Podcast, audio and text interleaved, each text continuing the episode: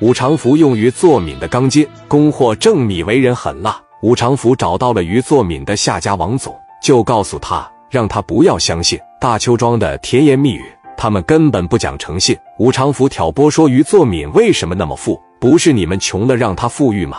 我这批钢筋要是不及时给你送到，你这损失就太大了。以后我们可要好好合作。武长福给了牛三三十万米，让牛三跟着去天津避风头。牛三打电话给了聂磊，说：“你就是聂磊吧？我告诉你，别人怕你。”我牛三不怕，我现在要跑了。牛三不知道自己不知不觉透露了信息。武长福当时沉浸在喜悦中，但是他不知道牛三无意出卖了他。聂磊说：“你要出去是吧？”牛三说：“你要是有能耐，就来天津打我，老子不陪你玩了。等你到了胶州，老子已经在天津了。我们天津认识的绝对有大哥，见到你绝对往死里打你。”牛三拿着二十万米去天津玩一趟，心情舒畅。聂磊这里挂完电话。就打电话给了李正光，李正光说自己马上上胶州到高速口去，离胶州还有七八公里，最多二十分钟。聂磊说：“那你一定要拦住胶州牌照的车，我估计他们把货已经销了。看见天津和胶州的牌子，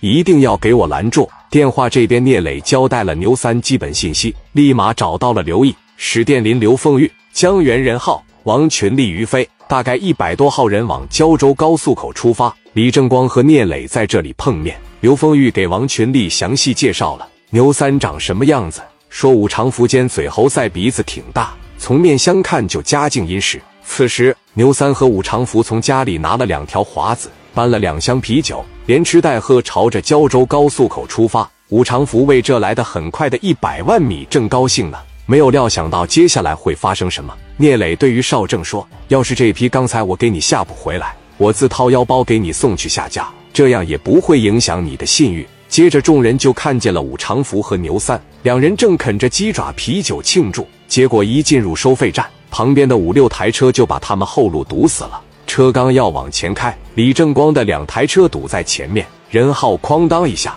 用枪把前面挡风玻璃打碎了。任浩说：“我们是聂磊的兄弟。”牛三一听是聂磊的兄弟，嘎巴一下就要往外跑。江源打开门，江源朝着门使劲，牛三左脚一着地就被门板挤了。江源伸手把牛三扣在玻璃门框上。刘毅打开车门，用枪顶着武长福的头，一百号兄弟将他们围得水泄不通。聂磊那枪杆子朝着牛三腿上嘎巴，就一下，牛三结结实实的跪在了聂磊的面前。牛三大喊：“别打了，兄弟，我服了，我服了。”牛三不敢看聂磊，第一是心里害怕。第二是聂磊的气场很强，凝住眉毛，表情平静，那种杀人的目光根本不敢让人与他直视。聂磊朝着他脖子嘎巴的一摁住，用脚踩着他脖子。牛三说：“你现在踩着我，怎么让我说话？”聂磊说：“怎么了？你还他妈在电话里跟我叫嚣？